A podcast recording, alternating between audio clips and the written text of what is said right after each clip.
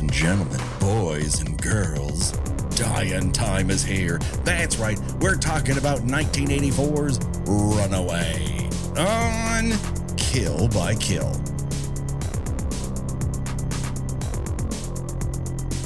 Well, greetings and salutations, Internet. It's your old pal Patrick Hamilton coming to you once again from City, which is patrolled by police. This is the Kill by Kill podcast, where we're dedicated to celebrate the least discussed component of any horror film, the characters. And we're gonna un uh, we're gonna unpack all the goriest of details of 1984's Runaway in the hopes that uh, a cop's untimely end is just the beginning of the jokes we might make at their expense. And as always, there's only one person I trust that if I gotta get this missile bullet out of my shoulder, she'll do it and tell me to stop moving while she does. The one, the only, Gena Radcliffe. How are you doing today, Gina? Uh, I'm sorry, you're going to lose that arm. I, I, I, I You're a bit will do. Butterfingers? I will do the best I can, but but that thing's just blowing up.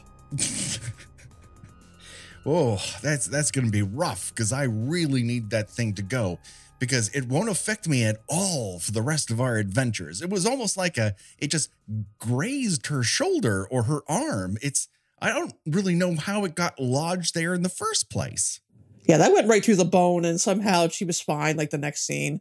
Yeah, it's in the fatty tissue of which she has zero because she's a dancer and she's the lithest creature on earth. But we'll get to that.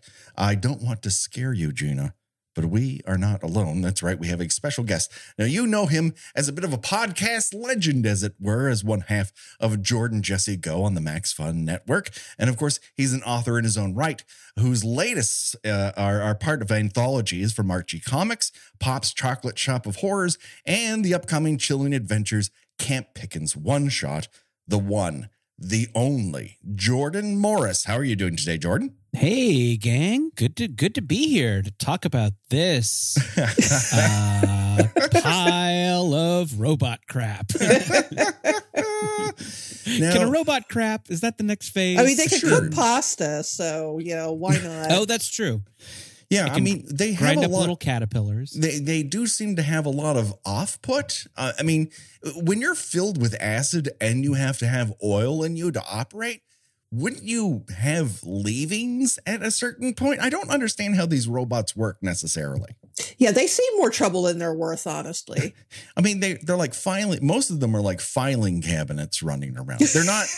They're not like yeah, yeah, we're not we're not looking at like the streamlined, sexy robots of the future. The, these all look like the Gonk robot from Return of the Jedi. exactly. yeah, these all of these things make a Roomba look elegant, and, and yeah, I, I guess I hadn't really thought about that till now. But we are we are presented with this near future where you know robots are a part of everyday life. Mhm. Um, a lot of good predicting by Michael Crichton. Uh, Sure. He gets a, he gets a lot of stuff right. Absolutely. But yeah, we are never shown any robots being functional. I guess you have those first couple of crop robots in the Yeah. beginning, like doing their thing. But like every robot you see in this is like fucking up, like you know, like like the craziest version of Rosie from the Jetsons. like Rosie from the Jetsons when she takes that one elixir that makes her drunk. It's just right? Yes, exactly. I guess Rosie, for the most part, was pretty competent, but I think Yeah. we did see her go haywire. Yeah, every once uh, in a while she certain plugged episodes. into the wrong outlet. I mean, of course, listen, don't we all? Don't we all though? Huh? The weirdest thing about the Jetsons is that, and I I can't remember the name of the comedian who who dis- dissected this, but based on the outline of when the the Jetsons proper those two meet, like George is well into his twenties, and his wife is like maybe sixteen. It's super weird. Like it just does not make any rational sense of how they met. I don't care how in the future you are. Like there should be some consent between two uh, adults before they start having two children's and a robot and a dog who you know runs in space. Well, I uh boy, I hate to, I hate to be the one to say this, but George Jetson, you're canceled. Finally got it. Nailed Coming it, for you, Fred Flintstone. Oh, Look out, next. Top Cat. the woke Bob is coming for Grape Ape. Oh, if the woke mind virus has not overtaken Grape Ape at this point, uh, what kind of world are we really living in? Right. Gen Z, get at her. So, a bit of background here. First of all, Gena, you've been a, a large proponent of Runaway here on the show for a long time. Now, uh, we take we take a every year we we try to take one uh, regular genre movie like an action film that has a ton of horror elements and and draft it into this. We've done the Commandos, the the Cobras, as it were. And I was always trying to hold off on this because I thought we might do a string of them. But then finally, we're like, let's just, we want to talk about Runaway. Let's talk about Runaway. Why do you want to talk about Runaway, Gena? Well, honestly, it was suggested to me initially Mhm. uh, by by a, a a dear friend and a fan of the show, um, I, inspired by our coverage of Commando and Cobra. Um, you know, where you know Runaway should be a part of that conversation, and and I thought about it, and I'm like, yeah, actually, you know what, this would be a good fit because it's you know it's takes itself very seriously, but it's still very campy at the same time Sure. uh you you got the the the you know absolutely batshit element of Gene Simmons and what I think is his first acting role where he's not playing quote unquote Gene Simmons. Correct. I'm surprised Or- it or- wasn't his last. I'm really surprised. if this was his first acting role, uh, I, I, I'm surprised there were subsequent acting roles. I think he Oh, essentially are they played the same. roles? I, I, I think he essentially has played the same character over and over. Well, no, there was that one he did with John Stamos where he was just a trans woman. That's Oh, like, dear. we shan't talk about that one. No, no. um but you know and i thought about it i'm like yeah i think it would be a good fit i just you know and it's not something that you you hear other podcasts talk about maybe for good reason as it turns out but you know I, I if you had said no absolutely not i wouldn't have been devastated but but i just thought I- it would be fun to throw in there Sure. I will say I don't. I. I. This is not a good movie, but I think for the purpose of this podcast and for the purpose of putting on something when you're a little stoned, I think this movie is great. I think this is like a really like to to to, to steal a phrase from. uh uh, the wonderful bad movie podcast, The Flophouse. I Mhm. really think this is a good bad movie. yeah. Yeah. Um, totally and and, and yeah it's it's it is it, it- i was i was you know I was i was always kind of marveling at something incompetent that was happening but i was always having fun and yeah there are some like little glimmers of coolness little glimmers of like genius in here uh you know again from michael crichton my my favorite childhood author i can't believe i had never heard of this but yeah he definitely like you know is is a sci-fi genius and it, it it does have a lot a lot of cool stuff you know crammed into a movie where no one reacts to anything that's going on It, I think I think everyone was told to be so blasé towards the futuristic elements of this Yeah. robots to to view them as everyday that some of the wilder elements of this motion picture are treated with the same indifference yeah no to kidding. not to its benefit. yeah i know. Like i i understand that as like part of the vibe of the movie. Like Yeah. robots are part of your life. Don't act you know don't act surprised by them. You know you're just a you're just a beat cop you know out for a paycheck tom selleck. But like people just get stabbed in public and no one does anything like and i and i get that like a robot is a normal recurrence but if it's like zapping electricity and whirling around and exploding like you you would react to that. Anyway no one in this movie does but No. um, yeah this whole scene with uh with kirstie alley in his office getting these like these mild but painful electrical shocks from a robot yeah and her and Tom Selleck are like flirting with each other while he's trying to disable this thing. it is it is truly wild. Um, let's let's set up a bit of runway for Runaway. Um, and that uh, I think a lot of its status as an enduring film had to do with the fact that it, while it didn't do much at the box office at the time, it played on cable things like you know like TNT and AMC and whatnot ad nauseum. It was an HBO favorite. It Oh, just absolutely. played. yeah, that's that's how I discovered it. It, it you know, it's a Beastmaster syndrome. Exactly. So, um, Runaway was the second to last movie directed by blockbuster author and visibly upset audience member during a preview screening of Twister, Michael Crichton. Um, Did he not like Twister? no, he didn't like my reaction to Twister. I was invited as a regular audience member to see a preview screening on the Warner, Warner Brothers lot. Oh wow. He was seated in front of me, which meant I had to lean around him to see the screen because he was gigantic. And Twister is a fun and funny movie. And I don't think he had picked up on how funny it was until he heard me laughing through all 128 minutes of it or however long it lasts. He uh, he did not like my reaction to it personally. Uh, is what I picked up from what Oh, he was crank- putting down. cranky, And he was cranky old. Crichton. Yeah. Yeah, no, it's interesting. He he was, as I mentioned, my like favorite author as a kid. Like I was a dinosaur kid, so of Mm-hmm. course I had read Jurassic Park like before the movie came out, and then you know took down Congo, the Andromeda Strain, uh, Sphere, Mhm. all these like lesser Crichtons. Um, but I don't really know anything about the man other than that, like later in life he became a climate change denier, which is really weird Yeah. um, for a, a a guy who I think had an actual science background, but for whatever reason, uh, became a climate change climate change denier. So when you said that thing about Twister, I'm like, oh, does he not like, you know, is he just not a fan of like weather or the idea that like weather can be dangerous? I, I don't think he liked what he felt was a very serious subject being okay, okay, maybe that was maybe that being, was being reacted to with uh, uh, not derisive laughter, but when flying cows are called out by one character, I'm going to laugh. I'm sorry. Uh, there are very funny performances in that film, but as a you know, he had a, a very established uh, author period, and then he was able to draft scripts for like his uh, one of his first books, The Andromeda Strain, and that sort of launched him into the ability to direct movies. His first film is Westworld in 1974, so that he's kind of like uh, that's his proto Jurassic Park tale, uh, and then he begins adapting other people's blockbuster work. Robin Cook, the the creator of the medical thriller, he, he directs Coma, which is a pretty damn good thriller. All all put all, all said.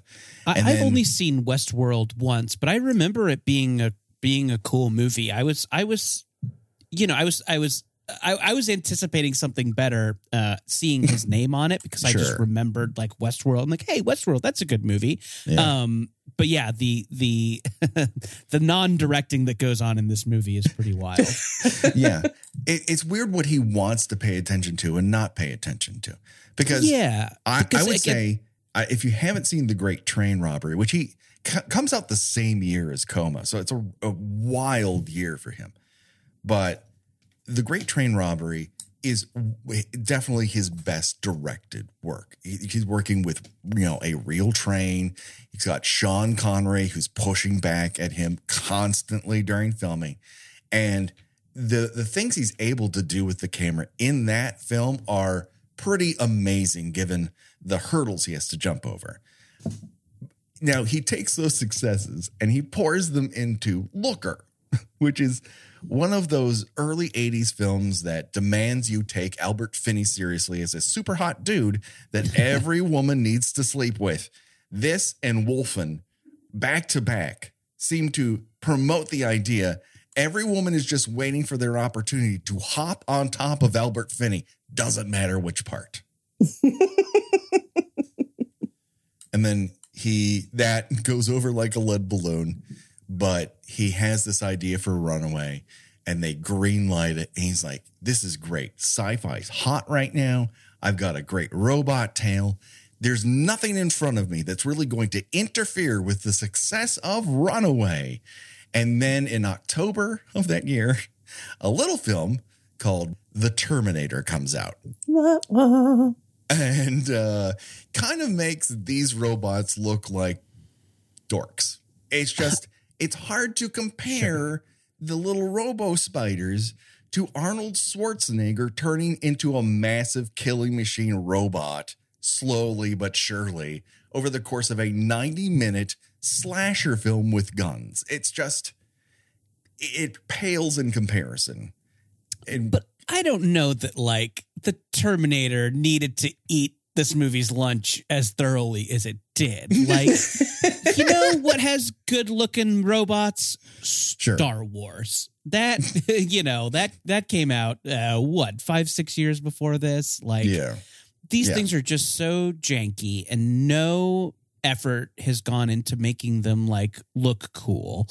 Um, Yeah. or sound cool. The any anytime anything makes a noise in this movie, it is so fucking annoying. Like every like the there's not a lot of music in the movie. Like when Mhm. some music kicks in, it's like it- it- you know, it's just like someone said, "Do do do that John Carpenter music," but you know, like didn't understand the assignment. Uh, you know, just like kind of got drunk at four and wanted to shit it out by six. Um, A cat yeah, walking it's every- across a Casio is how we like to put it on the show. yeah, it's exactly that, but like less elegant somehow. But yeah, like I, I I'm getting off track here. We're talking about the robots, but yeah, they're just like these things can look cool. Like that's possible. You can make a domestic robot that you know has a little personality. I guess the like maid robot that Tom Selleck has has a little bit of you know personality. Maybe Yeah. that's mostly the voice actor doing a pretty good job there. But like, yeah, I don't know. I, these these things don't have to look or sound as bad as they do. Yeah, they, they look like they're made out of scrap metal. Sure. Sure. It, loo- it looks like something like a, a Boy Scout makes for a regatta. Like they all have to like it's like it's like a project they have to do for a badge. It looks like a yeah a kid made it out of stuff. it, they're all designed to be so practical that they're that the fantastical nature of their constant sur- constantly surrounding everyone makes it seem dreary as as opposed to what it's competing against just in the Christmas box office season. So this is up against Beverly Hills Cop, John Carpenter's Starman, Breakin' 2 Electric Boogaloo, in which a person dances on a fucking ceiling. David Lynch's Dune, Night of the Comet, 2010, the year we made contact, the most inexplicable sequel to 2001. And yet it's a damn fine motion picture. And Terminator still go still in the box office at this point in time. So when people were going to the movies to see something, it seemed a lot more dazzling to see these other films than Runaway, which kind of comes off as a, a bit dowdy. And um, it doesn't help that Crichton is kind of mystified by the special effects necessary for this film. The only the only you know, area they seem to take a little care in is like the flying bullets, and Yeah. you get like that's like two scenes that you that you you get them in. It also doesn't help that the flying bullets have to move so slowly because it's obviously a guy running with a Steadicam that people can outrun the flying. Uh, but it is it is funny when you get like the the the, the bullets POV and you see like Tom Selleck seriously running and looking over his shoulder, running and looking over his shoulder. I mean, in the history of POV that we've seen on this this particular podcast, Gena, we've had Jason staring out from the bushes and, and looking at a dog from his penis's POV. we've had snake POV a couple different times. Uh, we've, we've, had, one. animal. We've had wolf vision. We've had wolf vision on Wolfen. That that was a big one, and of course predator vision. The, the bullet POV here, I would say, is one step away from just bursting into a Beastie Boys video. yeah, I didn't say it was like, you know, spectacular. I just said it was, you know, where the most care, you know, went into the special effects. it's the liveliest that this gets when it, it just unbeknownst to the audience, it's like, wait, wait, wait, wait, wait a second. We got an Evil Dead 2 thing happening here. Hold on. We're yeah, gonna- it reminded me of that in kind of a fun way, and like Yeah. the actors like looking back and pretending like they're seeing a bullet. I guess is uh, Yeah. is a lot of fun. Yes. It does look it does look like they they're looking back to see if Hank the camera operator is as close to them as he said they was going to be Right. but But even Uh, then, like the the gun that they're launched out of it looks like you know a, a, like a price tag thing that you would use on like soup Right. cans, and it's like Yes. there's like where is the sleek futuristic you know you, you design these things are supposed to have that we that we were you know promised back in like the seventies. Everything is just so clunky and and and ungainly, and it's like this is not any kind of future I want to live in. Everything, yeah, every every future prop looks really bad. There's there's a moment early on where Tom Selleck has to go into a house with a crazy robot, and he puts on a special like um like bulletproof vest type thing that has a laser attached to it to like disable the robot, and it looks like Ren Fair chainmail with a laser tag gun attached. it just looks like someone from props is hot gluing things to other things. Like, yeah, I, yeah, I don't know. This, I, I, I, I wonder how quickly this movie was shat out. Like, the, the, the, the plot is so from a screenwriting book. Like, Mhm. we have a cop. He has a past, and he's afraid of one thing. It's heights, and that's his whole deal. Like, yeah yeah, it, it it really like hits those beats and just you know comes in at 90 minutes. I I wonder I wonder if this was like you know crapped out when he was hot because he thought he could sell something else and eh, because yeah, the the the we don't really care about this vibe is is is pretty prevalent throughout. Yeah, it, it just, I think, well, let's get into the plot. I, I think we'll dissect where it fails and where it rises to the occasion along the way. Uh, so our first character that we really have to be concerned with is is Sergeant Ramsey. He's played uh, by the mustache owned by Tom Selleck. Um, he's he's going with a buzz cut here, but his part can't stop. Like his hair wants to have the part right in the middle, and no amount of buzz cut is really stopping it from artificially parting. Like like like uh, you know Moses is going, come on, come on, come on, and it just starts to part right in the front. um, and we're not in this movie for two full minutes before he has a new partner named Thompson, played by all the blonde hair on top of dancer, actor, activist Cynthia Rhodes. Um, Cynthia had had come to prominence as a dancer on film in several projects, including the Saturday Night Fever um, sequel, which she Oh, wow. is good dancer in that. Um, and then in Flashdance, she's the secret dancer who's both on screen as her own character, and then she's also uh, filling in for other people's dancers, other Oh. dancer people in silhouette. Like she's just that fucking good. So at this point, Hollywood's like, this. Listen, this person has been in two. Oh, sorry. One blockbuster movie and a Sylvester Stallone film in which he dresses like Kraven the Hunter. It's fucking wild how he shows up in that motion picture.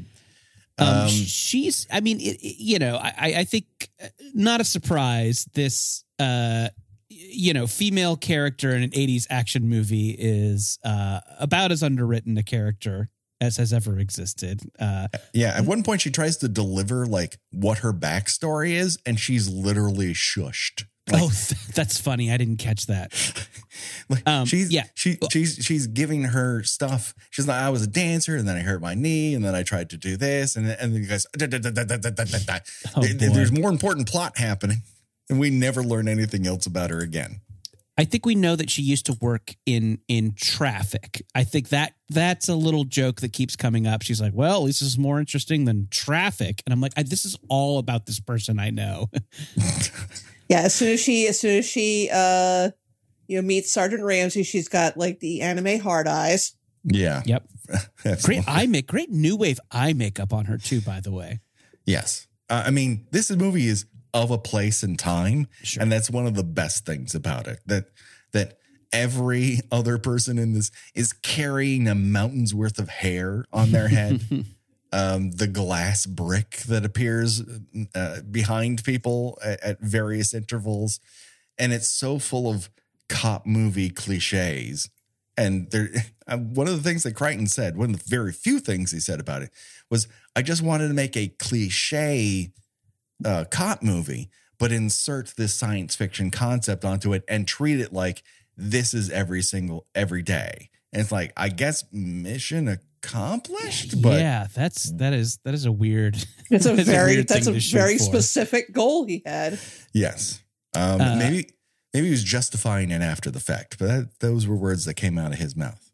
And and I do I will say I will say that I I do think she she is she's good here. She's like really doing a lot with um you know really doing a lot with a little and and yeah I can totally see why you know uh Hollywood tried to make her a star. Um yeah I I do want to like see what else she's been in because she's she is good here despite not having a lot. to do. Sadly, this is one of her last roles. She Oh, just no. decides, fuck this noise, and gets out of the industry. Well, she was uh, there was still Dirty Dancing after this, That's true. She does return for Dirty Dancing. which is probably overall her most memorable role. She's given some something to do there. They work. Uh, these two policemen. They work for police in city, which is a very obviously they're trying to cover up for the fact that it's Vancouver. But why they didn't name it a city, I'll never know. It seems to have a wild geography. We don't even seem to know. They, I don't think they even specify what year it's supposed to be. No. According to Crichton, this is one year in the future. It doesn't matter when you see it. It's one year from that point. All right. So imagine that this movie is one is Is 2024, 2024. Gena. Sure. Sure. The, I mean, we're close we're closer to it than we were in 1984. That's very sure. the like the predictive stuff in this movie is like legit impressive. Like he Crichton does call some things that like look it's so okay so these things are roombas he calls that Yeah. uh there's like a ring camera for a doorbell yes. A VHS operated ring camera, which I would love to get my hands on. oh yeah sure for that uh for that for that retro fiend in your life Exactly. Listen, I what I need only need to see people in four three. That's when you really get the best resolution. yeah the, his kid tom selleck's kid is like watching cartoons on an ipad Yeah. um yeah I, I mean this is kind of what crichton's good at he's good at like you know getting a sci-fi scenario that seems kind of plausible i definitely remember like as a kid like thinking the science behind Jurassic Park was so sound. I was like, just do it. Just create the dinosaurs. He's telling you how in this book. Just go get the mosquitoes. They're in amber. You know, like uh so yeah, this is like this is kind of his like superpower. Um and yeah, all that stuff is kind of fun to see. It's kind of fun to see the like 80s vision of the future that like kind of came true. Yes, uh, and for example, like the, this first sequence in which they're called to a, on a runaway call, this is a bit like Emergency Fifty One, where all of a sudden the bell rings and they got to roll. So they they helicopter out to one of city's big cornfields, and Yeah, that's weird. They're very close to a cornfield. I guess they take they, a helicopter. they are so. a mere helicopter ride away from a cornfield, and they have to terminate a road rogue robot pest exterminator, uh, a literal he who rolls behind the rows. And as soon as they land, the the farm workers there are like, "What are you doing? Why don't you just skedaddle in there?" Well, fuck you. I don't skedaddle on command. Like I'm a I'm a real professional here. I don't skedaddle just when you need me to. And so they go out into the cornfield. They find at one point they find this robot Thompson, Cynthia Rhodes' character, lifts it up above her head and somehow drops it and it just rolls past her. I don't know how this thing is able to get away from them, but you think they were chasing a greased hog by the way they maneuver. And then they get to a certain point where they're over it.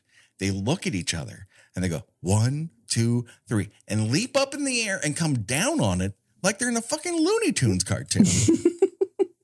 Yeah, this this is supposed to be like a comedy scene. They kind of try and play this for laughs. Right. Not Crichton's forte. no. Um, yeah, I kind of appreciated the attempt here. Um, yeah, and they I think it's at some point they come up with like black soot over their eyes, like you know Yes. they just did a cartoon chemistry experiment. Right. Yeah. Yes. Like they got something from the Acme Corporation and it, and it blew up in their face. Bugs Bunny Yeah. has lit a cigar. Okay. someone okay i i think he's lying at this point uh but at some point in the movie uh uh gene simmons tries to get in by saying he's from acme robot repair Yes. and i'm just like gee i i know he's lying but he would have thought about that for two more seconds than whoever wrote this michael crichton like yeah the fact that he says acme robot repair it's like come on dude like Yeah. It's uh, again, Crichton said he didn't need to memorize the script. He was more interested with what he brought to the role. This, this oh, so, boy. he's he's freewheeling it here. You're he getting sucks pure He- uncut Gene. he like he looks the part. He looks like a Yes. scumbag, right? Like Yes. good casting in that regard. But like Ben Gazzara exists at this point. You know, uh, uh, uh, Jack Palance is out there playing villains at this point. Sure. Like I, again, I know not everybody's schedule lines up, and uh, you know, clearly this was a kind of a quick and dirty shoot. But like, yeah, the fact that like Ricardo Montalban exists and you get Gene Simmons to like just just sleaze around in an unpleasant way. It's I don't know. He, he I, I think the world had just seen them without makeup because that's that's a couple Right. years prior to this, and so the world has now come become accustomed to the reality of what Gene's face actually looks like. Oh no, he's ugly. I- he looks so cool. Put the cat like, makeup back on. yeah, like he was a samurai demon before this, and then he took it off, and you're like, oh, that's my friend's coke dealer. Oh Jesus! And he like in this scene where he's like talking into the the door camera. I mean, he's doing a, a Kubrick stare at no at nothing. Like like you're supposed to do that at people, not like you know just staring into a camera and looking down your nose at it. His version of nonchalant gives the impression that he has not one but several bodies in the trunk of his car. Oh yeah, he's definitely got someone tied up in in, in the back seat that you know is is trying frantically to get out while he's there. Yeah. And I don't, you know, we mentioned the score earlier. Um, it really doesn't help that Jerry Goldsmith, who, uh, you know, has done amazing work, usually worked with full orchestras, here decides, I'm going to go. Is this all Jerry electronic." Goldsmith? Really? This is Jerry no fucking way. Goldsmith. No, really? The music is noticeably terrible. What It is. happened? I don't know. I don't. It, it sounds like the Tron soundtrack became self-aware. I he's going for something here, but it doesn't fit any of the action that takes oh place. Oh my god! It It, just- it does just seem like it's like Jerry, you got an hour. we're yeah, we're shooting at ten. The music needs to play under the action for some reason. Yeah. Man, I think- yeah, it- it- you really you really feel the Carpenter in this movie, like hmm and Yes. and you know probably how into him everyone was, but like man, it's just such a bad imitation. Oh boy, and and the idea that what he does is so simple that you should be able to do it because it's not and no one's going to claim that Jerry Goldsmith doesn't know how to create an effective movie soundtrack. He obviously does. But it's one of those things that you know Carpenter fooled a lot of people into a lot of things. They looked at Halloween go by, and then looks really really simple. Sure. I should be able to do that. And Turns I guess out, it's probably it's the thing with his music too, because yeah. the music is really simple. You know, like dun, dun, dun, you know, but but yeah, it is like genius simple. Um, yes. Yeah, very weird, very hard to imitate. Um, so their next call for Runaway um, is with, is with uh, Cynthia Rhodes gets hushed because there's been a 702 call. Uh, that 702 is police code in city for uh, needing to poop. Oh, I'm, I'm sorry. That's a 1020. 702 is when a robot has killed a human.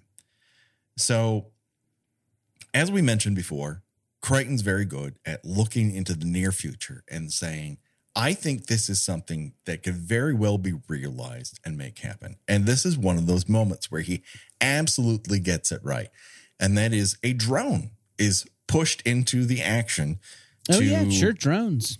gather information that otherwise a human being might put their body in danger for. And so this is I as far as I'm aware, the first real drone who's it's just a uh something to keep it up in the air and a camera is used in a motion picture a- as a prop. It's not a real drone. Um and as they're getting ready Tom Selleck is putting on what y- y- you call it chainmail. It absolutely looks like to me. It looks like shark bite armor that Oh, like yeah, sure. Australians put on when they're doing nature photography. So it just it doesn't allow the actual uh, teeth to go into your body, but you still feel the pressure. Right. And then some uh, motorbike pads are put on top of that. And he asks, "How big is this robot?" And someone says, "It's about the size of a, you know, turn of the century hat box." Oh, perfect description. We have robots, but we also know what hat box sizes are. This this It's works just perfectly. next year. I know what a hat box is now, so I will probably know what what a hat box is next year. Makes total Sure. sense. The movie's Yeah. good. It makes sense. Great. not a trash can, not a filing cabinet, hat box. Work of genius. So, uh, before he goes in, Tom Selleck uh, gets pointed to the father and his his wife and his daughter have been hacked to death by the robot inside the house. It has since acquired a gun. We will go into that gun a little bit later on, but he goes, "Hey, um, what do you know about this? Is that your gun? Did you modify this robot? And the dad freaks out. It's like, I don't want to be on, I don't want to be on camera. No There's a news crew pictures. there. No pictures. No, no pictures, no television, no pictures, no television. That this that was my biggest laugh. This is just such a weird performance from this guy, and such a weird, like a weirdly staged moment. It's hard to describe. I can't describe why it was so funny, but yeah, Dad is screaming, and we know what we learn why later because we know that you know Gene Simmons is keeping tabs on him. But like, Right. he screams, "No pictures, no television," and just kind of runs off into the distance, and no one stops him. they just let him run away. Like They let him run away. Like, like you, you should be able to do this. And the other weird thing that happens is the camera guy from the TV news studio leans into his microphone, and goes, uh, what was his problem? I don't know. Maybe he's got a dead wife and daughter. Yeah, no kidding. I know. you know this- that's that's the basis for feelings i don't know man it seems like he's going through something but it's not out of the realm of possibility that this dude is super freaked out by what is happening in front of it and everyone else is like jesus this happens every tuesday should it Yeah, I was If gonna this say, happens every Did they need a, a, a you know a code? Does, does, does robots killing humans happen so often that they need a code? apparently so 'Cause that they seems like an entire unit with three people in it That that seems like something they may want to address. No, they're just they send Tom Selleck and his mustache after these things, and we're all better for it. Um, this is the first time we see the swooping bob of Gene Simmons as Doctor Luther. I don't. I'm still unsure as to what he's a doctor of. We we later learn that he's got several convictions for armed robbery and murder, but I, I he what is he a doctor of? Like killing people? A doctor. He's a he's a he's a Doctor Robotnik. I guess so. if only he had a mustache, then that would be perfect for this. Uh, but Simmons' main move, both here in this scene and throughout the remainder of the film, is a disappointed in this froyo shop's service level of scowl. Um, Sometimes he sometimes he bares his teeth. Yes. When he bares his teeth, it's kind of like, I'm trying out a new tongue. Look at these. Look at these choppers. Okay. Um, Ramsey enters the house, um, and the camera guy from the TV studio just follows him in. Like, do they not cordon shit off anymore in the future? Why? Why is a camera Yeah. guy allowed to just wander in into this dangerous situation? And then Tom Selleck's like, "Stop, Yeah. go away, just stop there." And the camera goes like, "What? As- Guess what? Yeah, as That- easy as dad, his dad can just flee into the into the distance, into the night. The camera guy can just go into the crime scene. Yeah, There's there's no police management of a crime scene whatsoever. And wouldn't you know it? Like they're not in that fucking house for more than a minute. And that camera guy gets shot through the chest. When when this happens, uh Tom Selleck crawls over to check if he's still alive, but somehow checks his pulse on top of his shoulder. Is there is there a place to check a person's pulse on top of their shoulder? Is that a physiology in the future that I'm unaware of? say we're gonna we're going to evolve very quickly. right. Now that we don't have to do these household tasks, we're going to develop new arteries and veins in our shoulders to compensate for the lack of physical work. Um, so throughout this, now this robot has a gun. We hear this cocking noise whenever the robot is about to shoot. I might remind the audience, if you have not seen the film, and that's okay, that the robot is shooting a 357 revolver. This is not a, a gun one needs to cock necessarily to chamber around. It's not a shotgun. And yet, that is how it is treated. Also, this robot doesn't appear to have a trigger finger, as it were. and so he's just operating this gun by force of electronic will, I suppose. Yeah, again, this is just another another another case for things in this movie were just hot glued to other things and that's uh, that that was as much thought it was as was put into the props. I don't come to Runaway for realism necessarily, but the film seems to want to have a verite realism to it. So when the robot shoots a revolver eight times and has a single arm, one has to wonder how the fuck it's cocking this gun you don't have to cock and reloading the chamber. I just, how does this work? Is there another robot who simply loads the bullets in that we don't ever see? I don't know.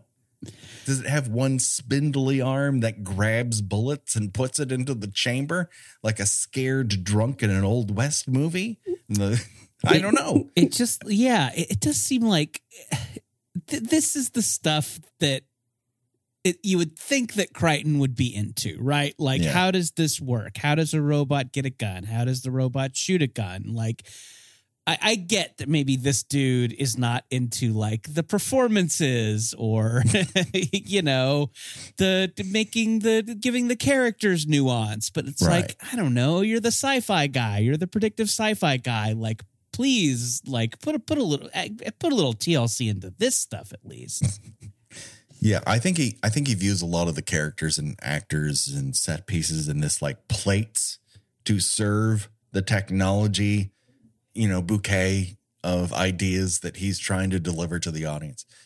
But you need to you need to kind of think about those plates just a, a little bit because if I'm not as entertained by the scene in which Tom Selleck rolls around on the ground a whole lot before he lasers a robot twice. And then lasers are only used one more time. These motherfuckers have laser guns. And they're like, leave that at home. I'm fighting robots a different way today. No, bring the laser gun with you. Yeah, I know. The fact that he has that robot stopping laser in one scene and we don't understand why he doesn't have it in subsequent scenes where the robots are more of a problem. It is very weird. Yeah, I- I'm just gonna I'm just gonna laser gun. distract these bullets with heat. Right. I'll, I'll rely on pipes, everyone. Old fashioned pipes are the way I'll fight these robots, and I'll get it done in record time. Um, he rescues a baby, and that's great because it's an introduction to his own child, who's who's about 12 years old but acts like he's six, named Bobby. Bobby. Great, Bobby uh, is- great uh, uh, hotel robe on Bobby when we meet him. the kid's just uh, cruising around in kind of like a velvet Hugh Hefner monogrammed robe. It's very Yeah. weird. Yeah. Uh, well, this is the life he leads, though. He's got cartoons on an iPad. He's got a robot that makes him hot dogs whenever he wants, despite Mhm. Tom Selleck saying, please don't exclusively feed my child hot dogs. The robot's like, that's the only thing Bobby will eat. I'm going to plug in now. Beep, beep, beep, beep. Lois is out of the scene. Uh, we, there's a third member of the runaway uh, team that's Marvin. He's the guy who looks through microscopes and delivers exposition of what he's found in, in microchips. Um, Marvin discovers that the homicidal robot they faced the previous day uh, has a non standard chip installed that promptly explodes when you talk about it. Um, so that's interesting technology. mean, that, that's quite a failsafe there. Yeah. It senses when you're talking about it, kind of like a Twitter Blue subscriber with six followers, and then it just explodes by itself. and when it explodes, Myron goes, floor. And Tom Selleck just like uh, gang tackles Cynthia Rhodes. But the camera guy makes sure that we see the uh, the pad on the floor that Selleck and Rhodes jump onto. Or they just always have pads on the floor at the runaway headquarters. I'm not They, particularly you sure. know, and on Thursdays they they have gymnastics classes for children. Yes, like my my son's uh, PE class, they're into doing human pyramids, and since there's three of them, uh, you only need one pad. It's perfect. um, run now. Ramsey gets called to a, a runaway situation at a construction site, and I think this is the third time it's been mentioned that he's no fan of heights. So of course he just looks at this thing as like, "Fuck this." He's a character. He has characteristics. Yes, he's got a mustache and he doesn't like heights. Dead wife. So- that's a characteristic, I guess. and he looks like Tom Selleck. He's a really mustachioed helps. widow who doesn't like heights. I guess it's, not even like they don't even like go through the like they don't even go through the motions of like explaining why he's afraid of heights. Like it's not even part of his character. Like I don't Yeah. know, my wife fell off a high thing. Like it's just like I'm afraid of height. I don't know. It's the yeah, this comes up so much. Um, He's always been afraid of heights, and there was one thing where he was afraid of heights and didn't follow somebody into it, and, and then that that that perp killed six people later that night. Oh, and really? I maybe missed that too. I'll I'll Yeah. apologize. I could it No. could be that I zoned out a couple of times But it's not something we see. It's not something he says in a confessional sort of way that reveals his character. It's something that Marvin tells Cynthia Rhodes Oh, just huh. offhandedly. Like, this is why he's not a regular cop anymore. Okay. Well, as if he'll never have to deal with a robot in a tall building or have to helicopter anywhere. Two times we see both of these scenarios, and this isn't even the finale of the movie. We're only like a half an hour into this motherfucker. So good for us that Cynthia Rhodes will go up to the 18th floor and turn the switch on this robot that's dumping cement bags. And good news, the police force has forced her to wear a skirt for this particular gig, which I don't believe to be particularly practical. No, No, looks great. Looks great. Looks great on her. But uh, yeah, maybe uh, something where you have to uh, climb a building or uh, move faster than a jog. It's uh, Yes. probably not great for. Uh, now that we know that these killer microchips are in play, this is when the plot proper begins. Luther has commissioned a whole bunch of these killer microchips to sell to the highest bidder um, from Johnson, the man whose almost entire family was killed the night before, and Harry, uh, a character whose hair appears to be snap on, like he bought it in a shop and it just goes over the top of his dome. and so uh, he goes to the place of business where they manufacture these microchips. And uh, Harry says, I'm going to give you half of them, but I need to be paid before I give you the other half and the templates that you can use to manufacture as many as you want after that. And for some reason, Luther agrees to this deal, walks out, but of course, he's left behind a killer robo spider. Uh, the robo spider appears out of a towel. So, did Luther bring the robo spider inside of a towel? It, it was it in his breast pocket? Where was he keeping the spider before this? I just jumped into his cart at Bed Bath and Beyond. what, what I think is funny is how like everybody is shocked when he turns around and rips them off, and it's like, look, look at him. Does is that a trustworthy face? right. Is this is this the guy who's not going to give you one bill and the rest of it's cut newspaper? Of course he is. Of course he's going to leave a robo spider filled And, with and this acid guy's for like, you. what?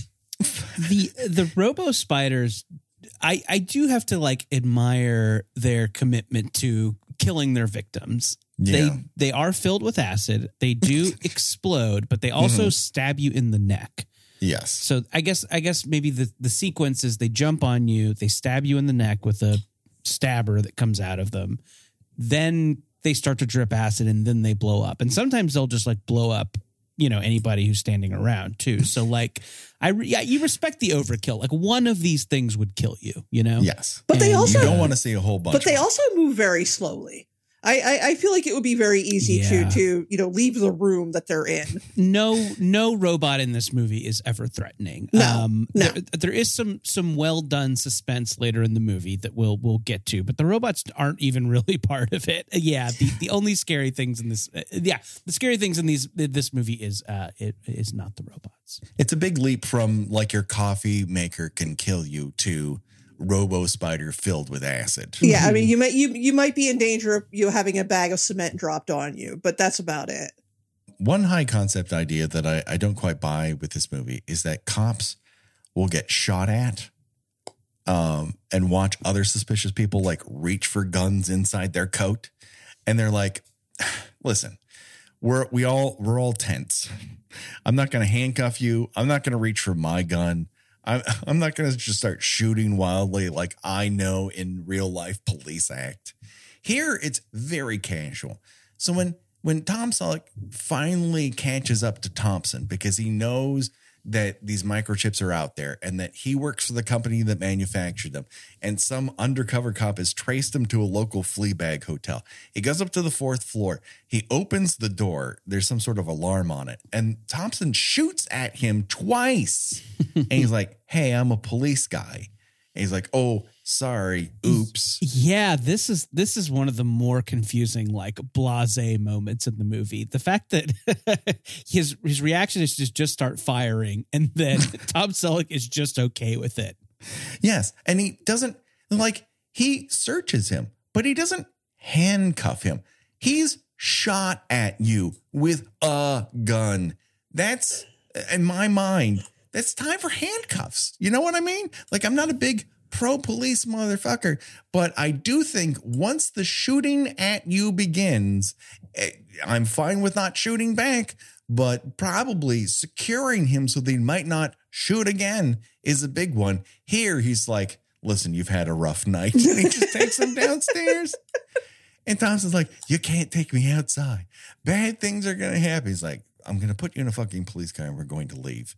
Lo and behold, they get outside and Gene Simmons is there. And instead of everyone pulling their guns and just shooting Gene Simmons because look at him, they're like, another day, another dollar. And Gene Simmons pulls out this whole ass pricing gun and shoots in a random direction. The bullet whizzes past them and comes back and explodes near them. Does Gene Simmons need to aim? No, Like- it's it's like a it's like a like a heat. It, it is a a heat seeking bullet, but also Yeah. it's a heat seeking bullet that knows what target it seems to want, which is Right. that's two different things happening there because everybody emits heat. So if, if Right, if you- yes. so if you're if you are shooting a, a heat seeking bullet, it would hit anybody like just you know like a regular bullet would. Or I don't know, a heater that might be in the hotel Yeah, room. yeah, exactly. Right. Yeah, And- the, and- that that he, I feels like they take a shot at explaining that at some point later in the movie. It's like, oh, he can like kind of hack into police computers, maybe. So he Mhm. has everybody's DNA on a blah, blah, blah, blah, blah. But yeah. The, the fact that this bullet just seems to chase like main characters is Yeah. is is pretty wacky. Uh, can we, It- can we it- stop for a moment and talk about the, Sure. the when he about logging into the the uh, uh, you know, employee files of various people that because apparently a year into the future your employee file is going to have your your acting headshot and mention your hobbies. right. Yes. I love that part. Your hobbies. I know. and like how old your child is. And it's like that's a little intrusive. Yeah, like why does the why does the police force need to know how old his child is or the fact that he likes soccer and football? That is not something your employer needs to know. right and you know hobbies change how often do you update those hobbies you know Yes. like i don't I'm, i don't play a lot of settlers of catan now but there was a time when you know i had a weekly game with some friends but yeah you, i would hate to look in my personal file and see Settlers of Catan on there as one of my main hobbies. Yeah, when they look at the the when Thompson's file, um, he's like, "Well, this is just PR stuff," and I'm like, no, there, there's a lot of information there that you shouldn't just let the press know either. so it's it there's variable. It's what the movie needs to communicate when Right. it needs to communicate it. There's no consistent to consistency to it whatsoever. But uh, getting back to this alleyway sequence, which does not take place in New York. New York does not have alleyways. It looks a lot like Los Angeles alleyways. It is neither of those things. These are pure, unadulterated Vancouver, British Columbia alleyways. So these magic bullets get after you. And like we mentioned before, it's very obviously a cameraman. The coolest part is when the bullet goes through a pipe. But of course, when it gets to the end of the pipe, there's a match cut that doesn't quite continue. It- just, the ideas are too big for the technology at the time, I think. And it, it, it just confounded Crichton as a director. And as a result, a lot of the frustration is left on screen. But uh, he fires a bunch of these bullets. Eventually, uh, Gene Simmons uh, hits his target and it, it explodes his back. And he explodes in this shower of sparks. And he's just lying on the ground. And again, for whatever reason, Tom Selleck goes to check his pulse and checks his pulse on his shoulder. It's like he's afraid, it's like he's afraid to touch them on their necks is too intimate or something. if this revealed that what Tom Selleck's true fear was was touching necks, that would be amazing. Like, listen, I'll do anything you want. I will jump on this elevator. I will round these corners. I will, you know, get near sparks and explosions, but I'm not touching a neck. Fuck that noise. I don't care what the script asks for. um, yeah, I I don't know what the point of uh, aiming this gun is. I don't know why Gene Simmons like. I, guess maybe if you aim it at a person, their heat signature is registered by the gun, that is transferred to the bullet missile, and then the bullet missile knows which specific heat signature to go after. But also, if a person is running for their life, their heat signature is bound to go up. Like that's a, I, I'll, I'll just say it. I haven't gone through it by myself, but sounds uh, stressful. also, Gina, because the bullet goes through a pipe and then hits the person it's aimed at, does that make this specific kill a get bunked? You know, I'm actually going to say no in in, in Oh. this case. I don't. I do. I do not think that bullets. I don't think qualify for get bunked. Okay. Just so you uh, know, Jordan, a get bunked is when someone is killed through something else. Uh, uh, when we originally did Friday the 13th, people were killed through, uh, even in the first movie, someone, uh, Kevin Bacon's killed through a Gotcha. mattress of yes, his bed. very memorable kill. Right. Uh, that's a get bunked. And Gotcha. so we were always on the lookout for it. We want it. We don't always You like a it. you like a good bunking on the show. Yeah. Oh, we surely do. Um, this is when it's revealed the police have their own iPad with a physical 10 key, which is something I want. It's, it's the one thing that's missing for my iPad is a physical 10 key. So I can feel like I'm back in the bank. um, when they go to the microchip manufacturer, uh, we get a, a very underrated that guy appearance by Michael Paul Chan um, who shows up in a whole bunch of movies in the 80s, 90s, and 2000s. Uh, then he was on television forever. Uh, and uh, we'll reveal the other person that he was on a TV show with later. But this is really where we meet Jackie. Um, Jackie is played by all the hair that Kirstie Alley ever had in the 1980s. Oh, it's huge. It's incredible. yeah. I mean, it, I, if she could hang glide with the hair that's on top of her head. Yeah, looks look, look looking looking great. Uh, always always the 80 ba- 80s babe. Kirstie Mhm. Alley. Um, off. Uh, how how long has it been since Star Trek here? Ooh, well, she is uh, in. Is she in two and three? I believe. I think she might be. Yeah. Yes. Um. So uh, she was in uh, Spock. Uh, the search for Spock would be eighty three, I believe. So Okay. So she's maybe more known for sci-fi at this point. Yes. I think she's known as a bodacious babe, is my guess.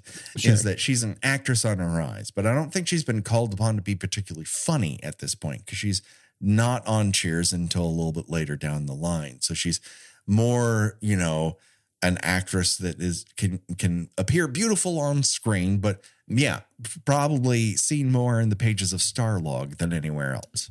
And- she's like and she's good here. You know i, I I think we talked about the you know blase vibe that everybody has here. But you know in this kind of opening scene when or this intro scene i guess where she's kind of getting shocked by the security bot she is like you know milking all the comedy one can milk out of this pretty pretty dry utter um so yeah i i think she's she she's bringing a kind of like you know necessary efforty presence that that few others in the movie are We should definitely put milking the dry udder on the Blu-ray box when this makes the leap to 4K. Um, oh you guys Michael, didn't watch this in 4k oh my god you gotta watch it again so many That's little true. details so many you can see details. in the hot glue dripping off the recently glued roombas i guess they probably Mike- Michael Crichton is a visionary for sure.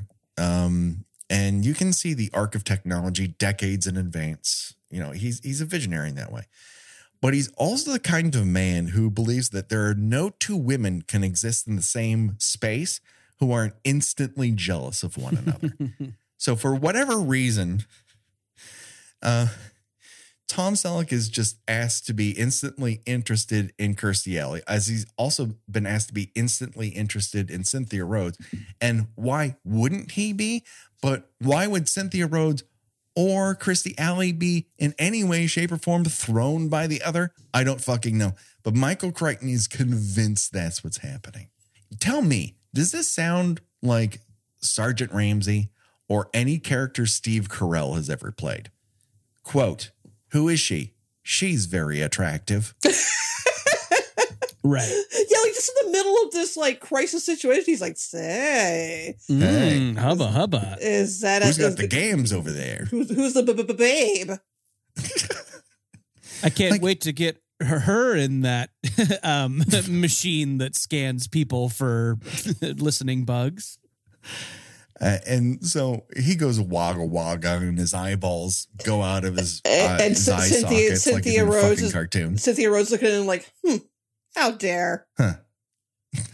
When Cynthia Rhodes is in front of you, and yet you deign to have attraction to Kirstie Alley in 1984, how dare? Like, what? What does either of this have to do with what you're fucking doing right now? But again, this is a movie that was filmed in 1984. If anyone is attractive on screen, they have to have the feeling like they might do it at any second. It just has to be there. I feel like if if Adrienne Barbeau was in this somehow, you would have a kind of an '80s babe hat trick.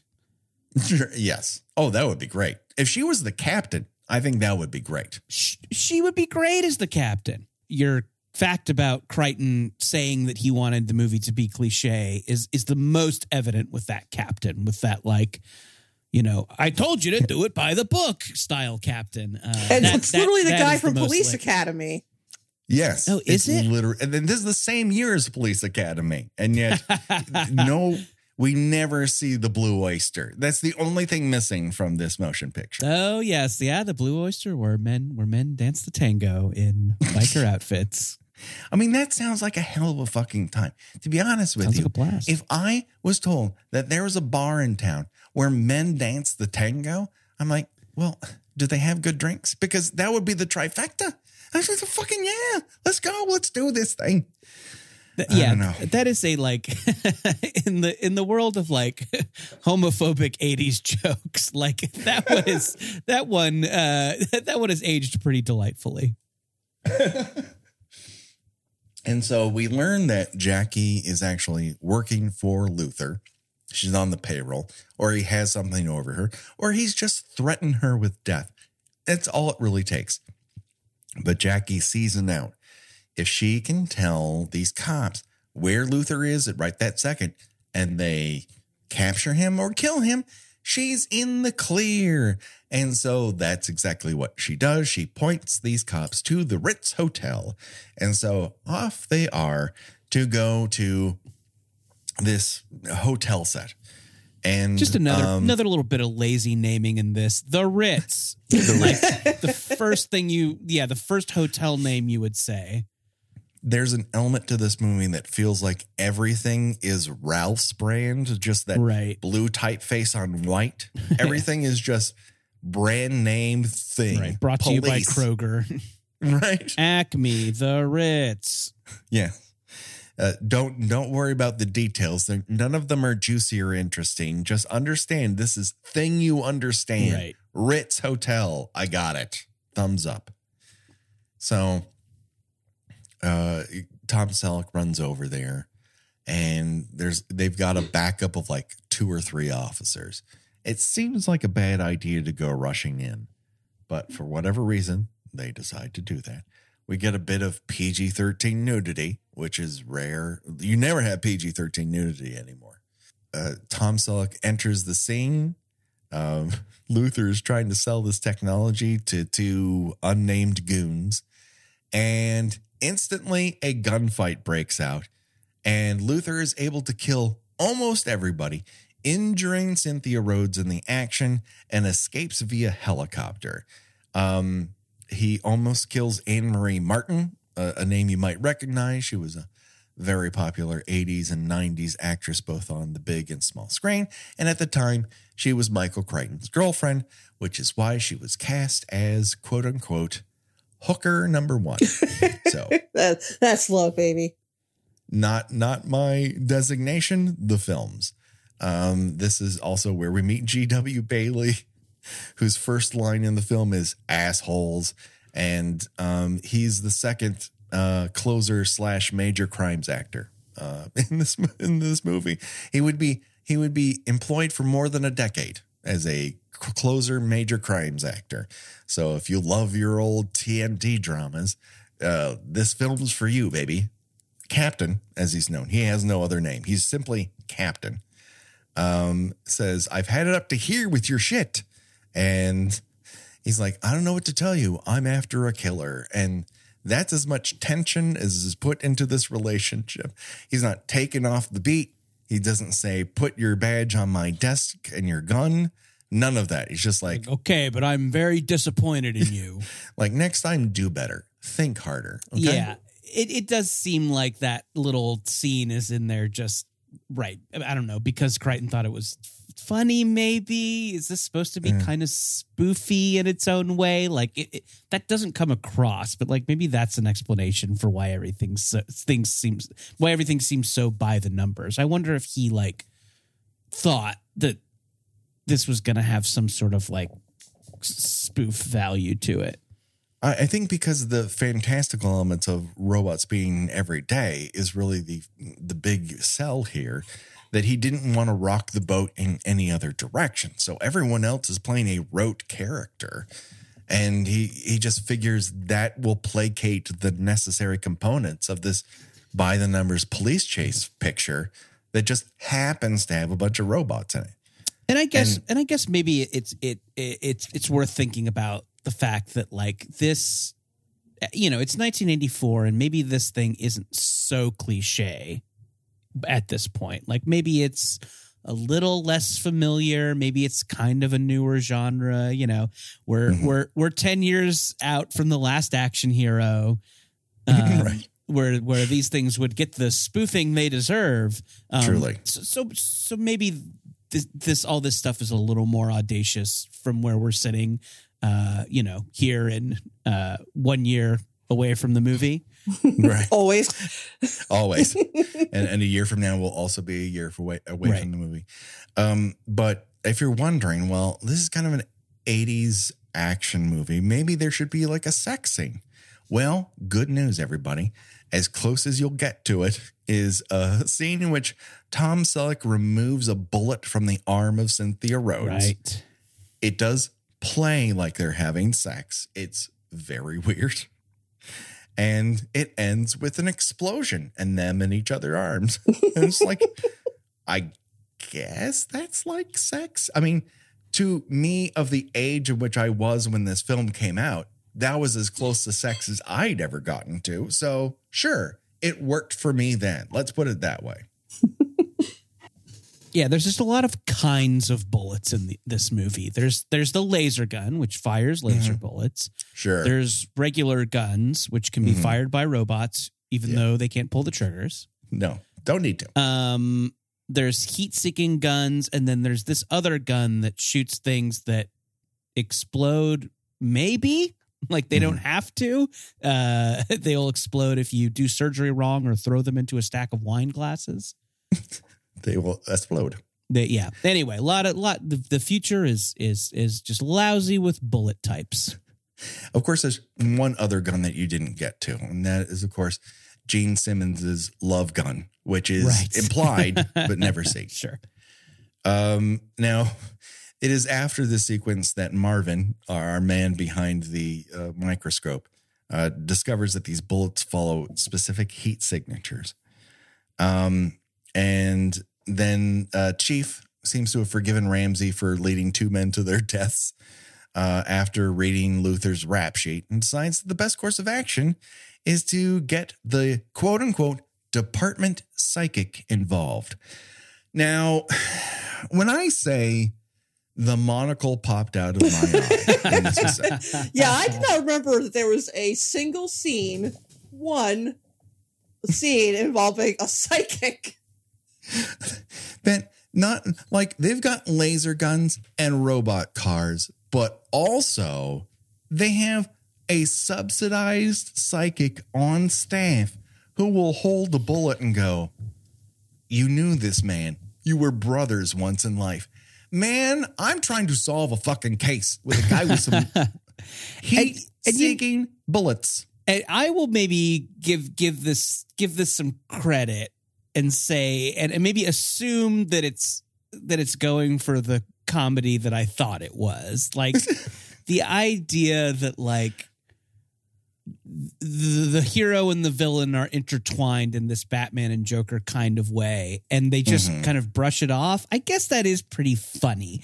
I guess it, you know, maybe it kind of goes with uh you know uh, his partner trying to describe her backstory and getting shushed this kind of idea of like we don't care about this stuff like just get on with it get to the exploding robots. I, I guess if they're going for that there is a kind of a funny idea in there. I don't know if it works.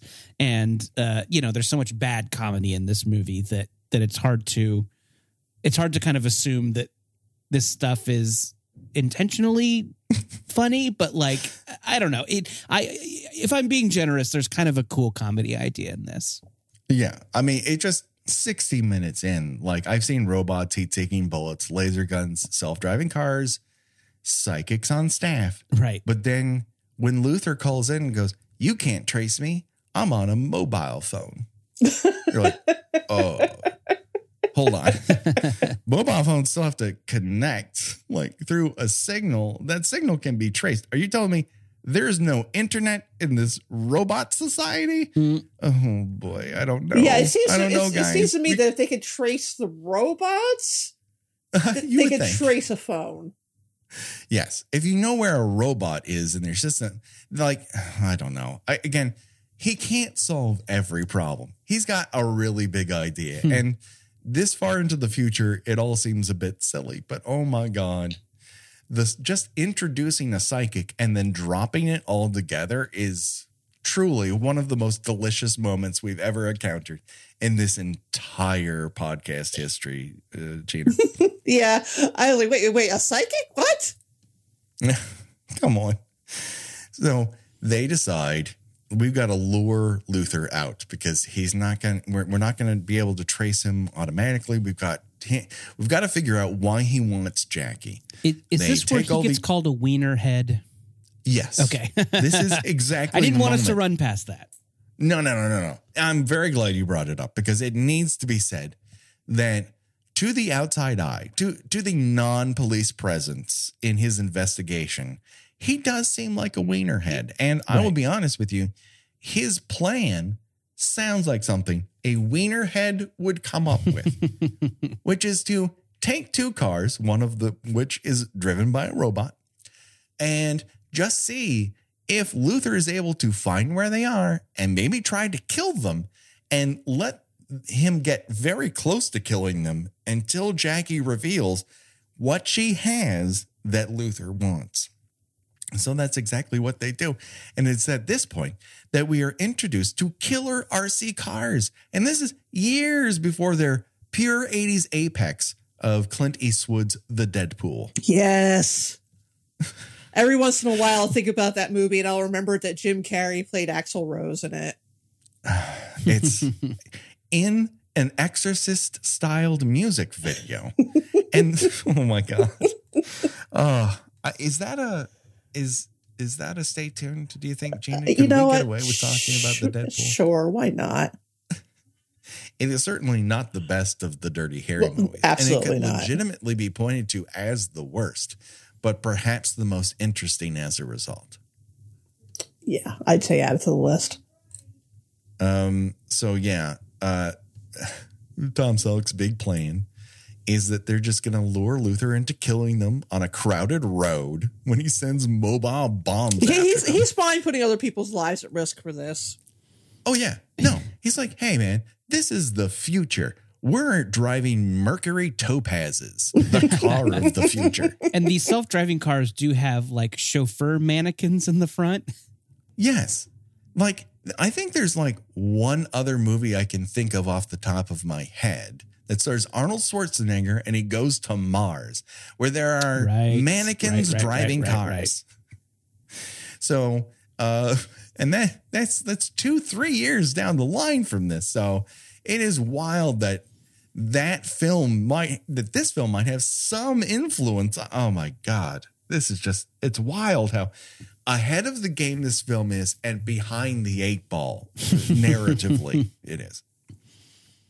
But they go through this complicated thing where they put the public at risk on a fucking bridge by having all these robots explode. And you can see the other cars swerve out of the way. Like it's not a, this is an invasive operation that they're doing.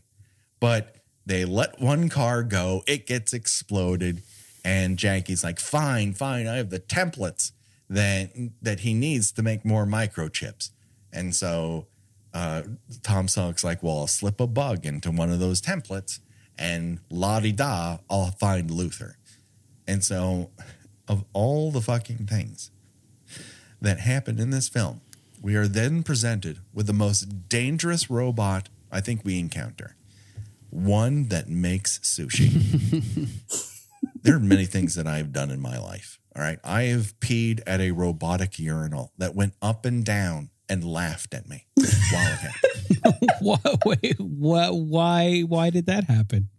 I lived in Japan for a couple of years. Okay. There I was guess- a restaurant. Any kind of toilet shenanigans can be explained with And I lived in they Japan for a they few years. They love a toilet Yeah.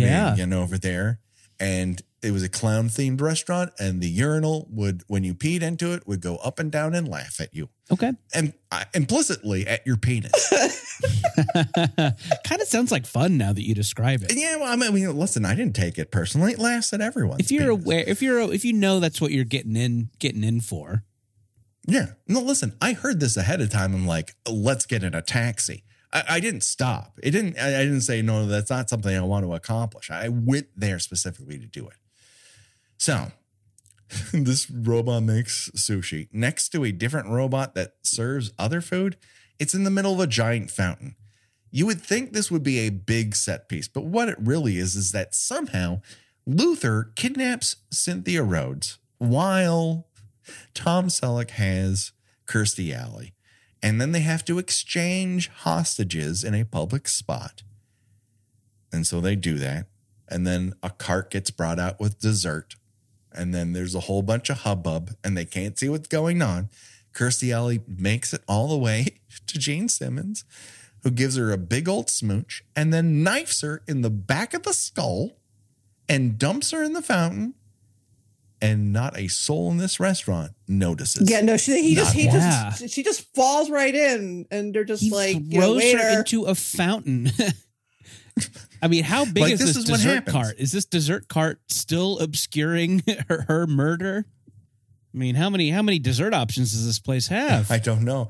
And uh, like there are other people around who who are not obscured by the dessert cart. So you would think like Right. a, a guy stabbing somebody and dumping that body in the fountain would cause a ruckus or something We just like that. don't, we just But don't want to get involved. You know that that's a that's a thing with them.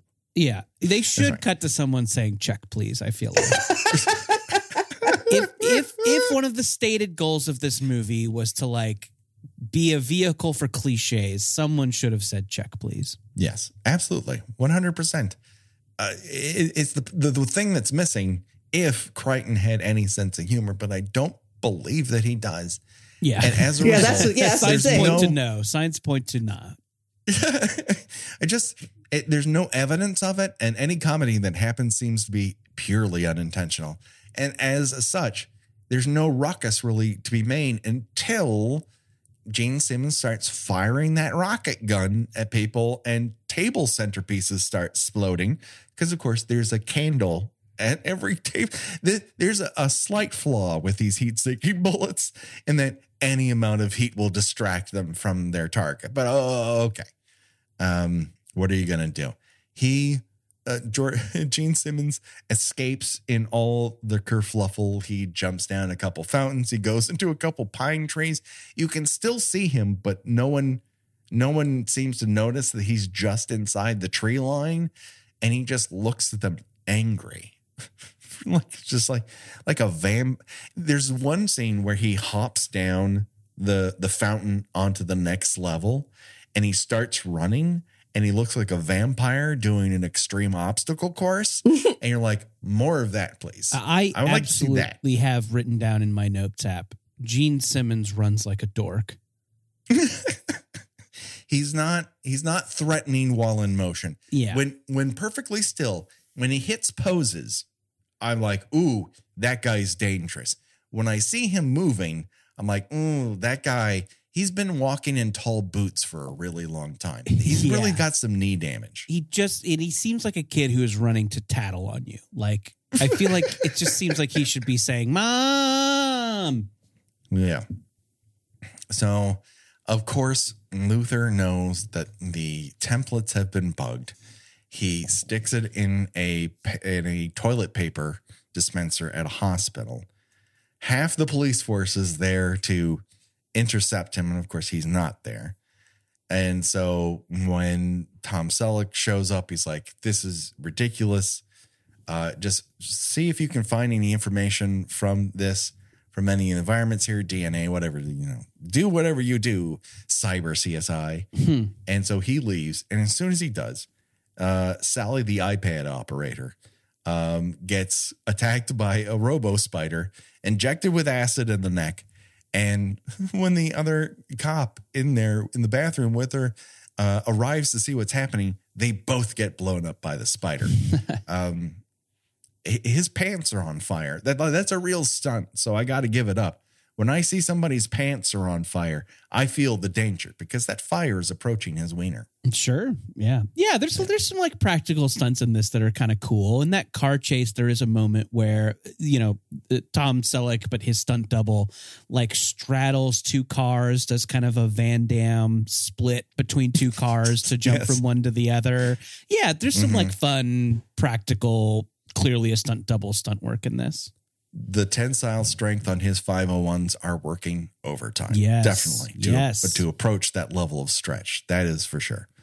Um, so meanwhile they're doing this, Luther has used this as a distractionary tactic because he he went to a costume shop, picked up police uniform, and this is when he picks up all the information on on the uh, runaway computer and learns that that uh, our our hero Ramsey likes soccer and football. It's very important. Uh, and then in the background, you see that this is like a typical police station on top of it, because there seems to be multiple sex workers just wandering about the precinct waiting to be booked. like it's just it's it's basically a Barney Miller type situation with robots. but without the cool theme song. That's oh my god. That was on like we were in some cabin and we didn't have internet access, you know, for a reason. but I turned on the local, you know, TV and they were playing Barney Miller episodes back to back. And I'm like, no, I'm seated for the next 30 minutes. I'm hearing that theme song not once but twice, baby. Tom Selleck gets uh discovers that Luther knows where his kid is. Luther steals his kid, goes to that construction site because he knows Tom Selleck is afraid of heights because it's been talked about not once, not twice, but thrice. So you know it's going to end up in the finale. It's Chekhov's character development. Chekhov's unfinished high rise. Yes. And the uh, you said earlier on Jer- Jordan that one of the disappointing aspects of this is the sound design, Right. particularly the robots, and it's really made apparent here because this this gir- all the girders and construction elements are filled with robots welding these iron girders. But whenever they move, they sound like a Coke machine with that robot arm that goes, "Oh, you want a sprite?" and, and then it drops it in a slot. That's that's what it sounds like. It doesn't sound futuristic. It just sounds like a Coke machine that needs oil. Yeah, I maybe like again, I'm like uh, I'm trying to give this movie a little bit of the benefit of the doubt. Like is is is part of the message of this movie like robots shouldn't be trusted. So like is that why Sure. they want them to like look and sound so janky? If they like looked cooler and sounded cooler, maybe we wouldn't get the message that robots bad. I I, I don't know. It- like I, I I want this to be a choice. I really do, but like it just seems like it's lazy and sucks. I, I just think he he's like they can't be too futuristic because it has to seem like it's happening tomorrow. Yeah. And so they they kind of have be, to look like Atari 2600s. Right. They have to be somewhat practical. Like they're they're not hyper futuristic. They're Mhm. just worker drones, so they don't have to look fancy. You know, they look like they were built in a factory outside of Detroit, and I, I Yeah. you know that's an aesthetic. It's going for it. And- I guess But- that like you know, I did mention like these these robots are no Star Wars robots, but I guess the robots in Star Wars do have like a jank to them. You know, they're they're just like a Yeah. li- they have a little more personality and they sound cooler.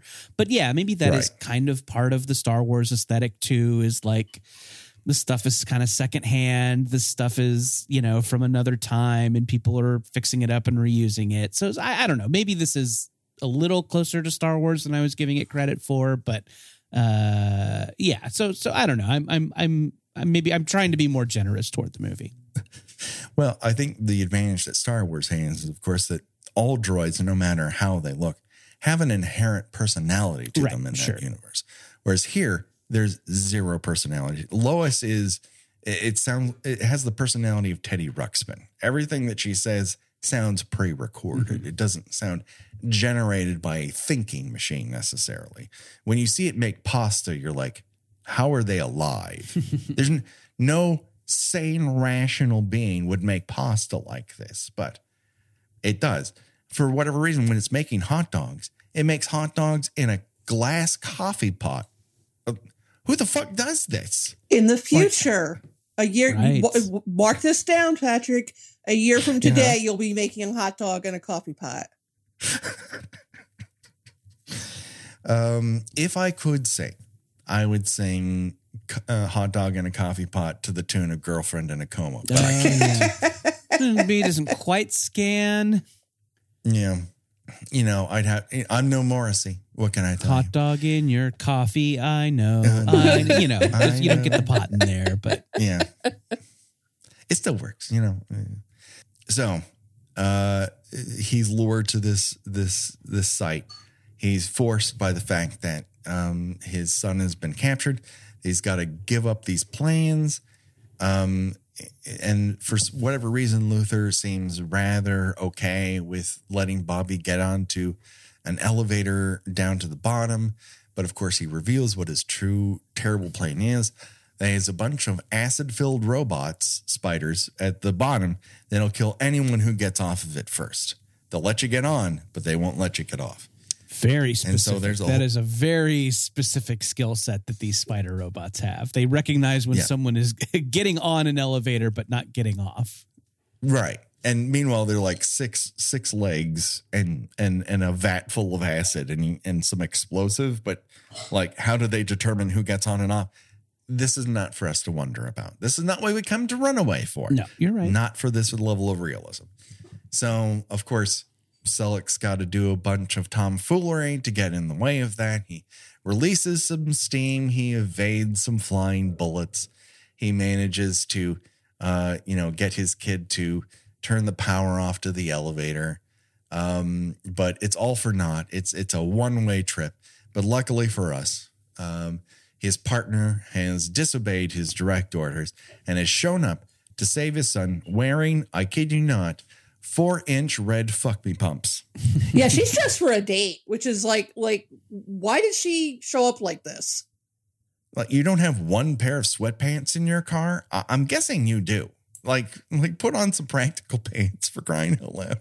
Stop showing up for work in a dress. This is this is not a dress level type of job. You you got to figure that one out. But she manages to climb on top of this elevator with him and get him out of the way of the acid filled robots. And Tom Selleck jumps onto an elevator on the other side, uh, which of course Luther has rigged to go all the way up to the top and then tumble to the bottom. Um, but he's also rigged it with a bunch of spider bots. And this sort of reflects basically now Crichton is playing bet his hits because this is going back to the Andromeda strain, which has a long sequence in which, in order to turn off a self destruct button, uh, a scientist has to ascend this giant silo to get to the one security panel. And he's attacked by uh, acid filled robot guns or lasers that zap his face.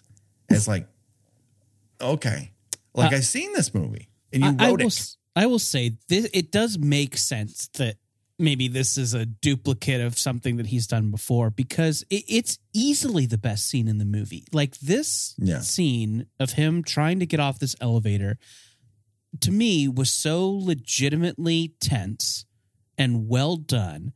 And uh, maybe maybe it comes from me having a little fear of heights myself, but like it it Sure. it they really make you feel like you're up high and you could fall at any second. It's so well done. It really makes me mad at the rest of the movie. Like when I was watching it, I'm like, what the fuck? Like there's I don't know, there's some craft here. I don't I don't I don't know exactly what it is. I'm not film literate enough to like explain why I think this this part is so much so much more effective than the rest of the movie, but it like really worked on me. It really worked on me as like a, you know, suspense scene.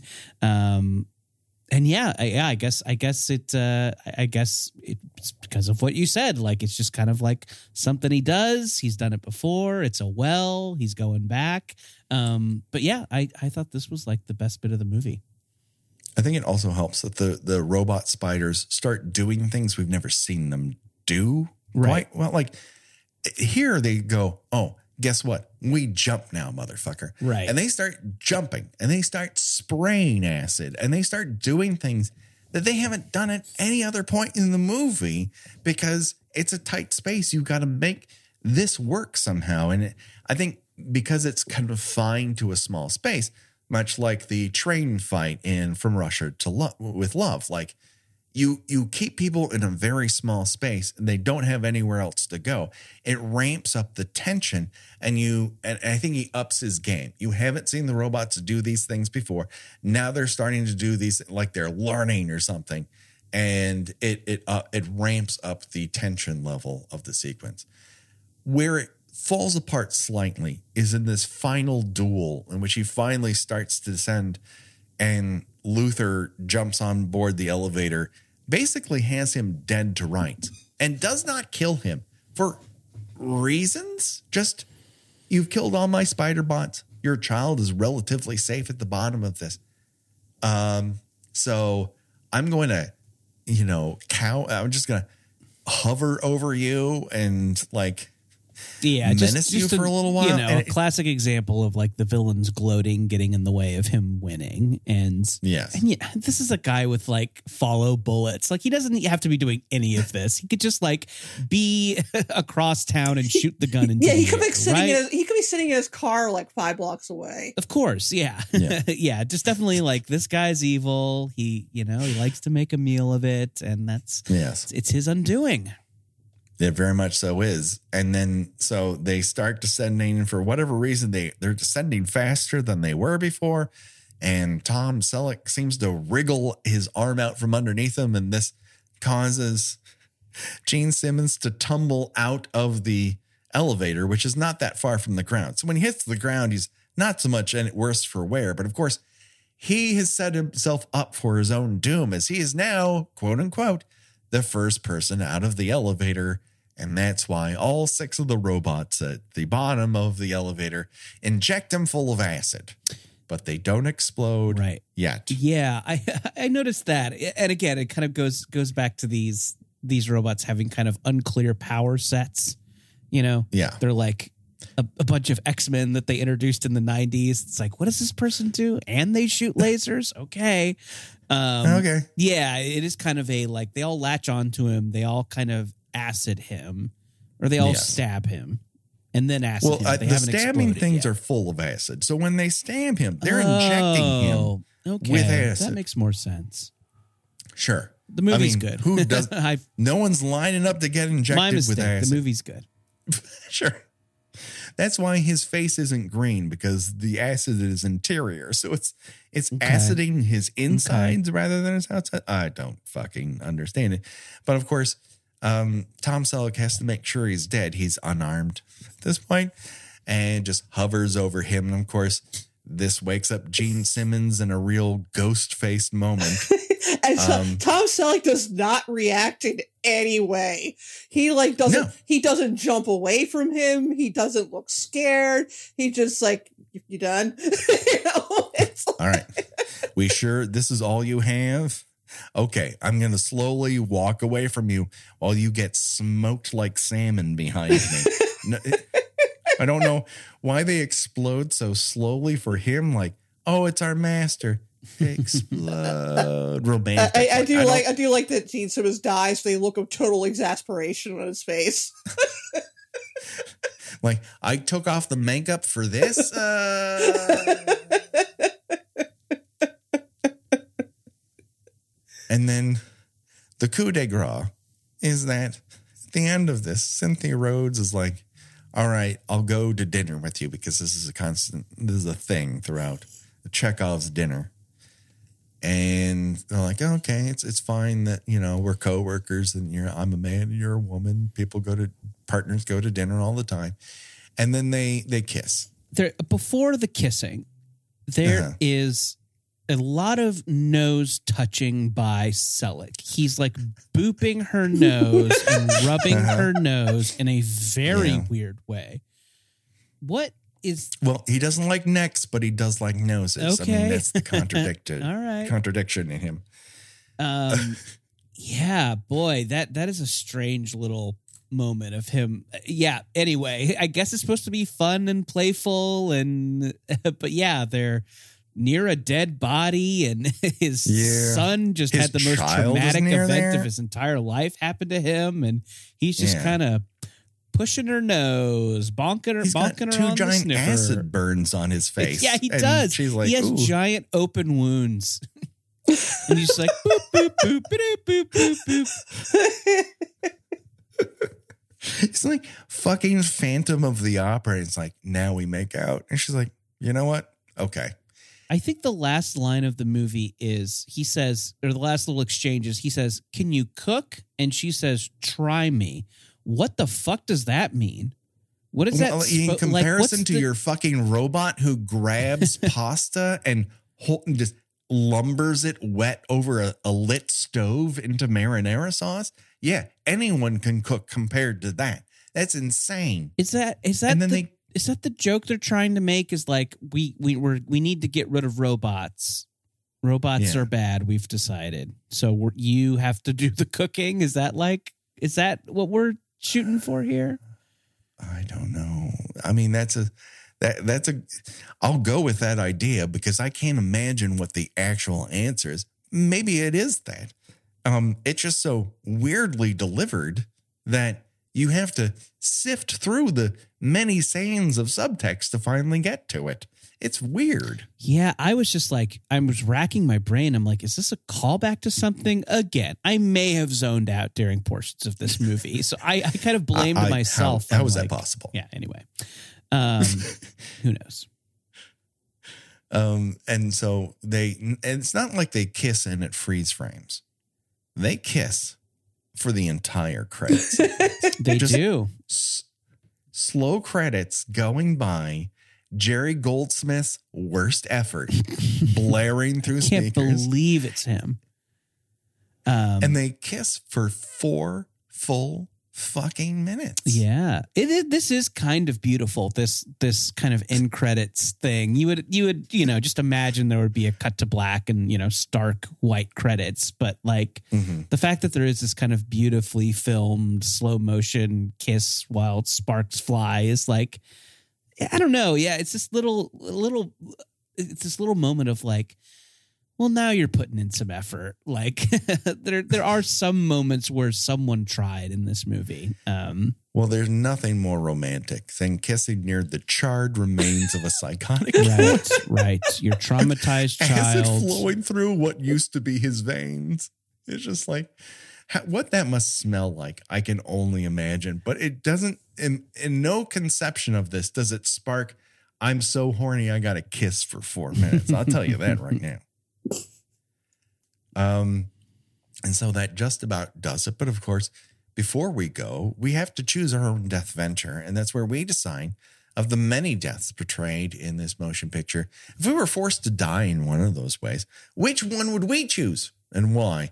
Up for debate here, and uh, you can choose from any of them, is slashed to death by robot. That happens to two different people. Shot by robot because he refused to listen to somebody. Uh, injected with acid and then exploded. Uh, a mini missile explosion to the back. Um, shot by mini missile. That happens a bunch of times. Stabbed in the head at the base of the skull and just dumped in a, a, a public fountain and no one notices. Uh, injected with acid, uh, blown up in, in a bathroom, or fall inexplicably from an elevator, get injected with acid by multiple robot spiders and explode slowly. And Jordan, you're our guest. And so I've decided you go first. oh boy this is a toughie um huh i don't know i kind of want to you know I, I do maybe i'll go get stabbed in the head and thrown in the fountain uh Mhm. just because i did like the look of that restaurant Uh, Sure. It's a kind of a cool setup. It's outside. Maybe it's Mhm. attached to a museum or something like that. Anyway, Maybe, yeah. it's uh yeah, and you know, I want to see what's on that dessert cart. Uh I think in this death in this death scenario, I've I've uh, Gene Simmons has bought me a nice meal first. and uh Sure. Uh, You have at least gotten through, you know, a first course, a taster, and a amuse bouche. Right. Who's to say? Um, uh, but you're gonna get a knife in the back of of the neck, right through the cere- uh, whatever that that very important part of your brain is back there, uh, the the stem. So you're not gonna feel much after that. I think you're gonna go to the sweet bye bye pretty fast. So you got that going for you, Gena. What say you? Well, I'm really annoyed that that being killed with a with a robot drops a bag of cement over on my head is not an option because nobody Mm. actually gets killed during that sequence. Um, I guess I will take a hit in the back with a, a robot bullet. Sure. I mean, you're going to have to run through a lot of alleyways. Well, that won't take very And- long. I'm about to stop and take a rest, and the bullet will will, will get me right away. Sure. Okay. Uh, yeah. And listen, that bullet isn't going to travel any faster than the cameraman can run. So you got that going for you. But eventually he'll catch up and you'll meet your grizzly. And um, of these things, you know, none of them are particularly fun. Let's put it that way.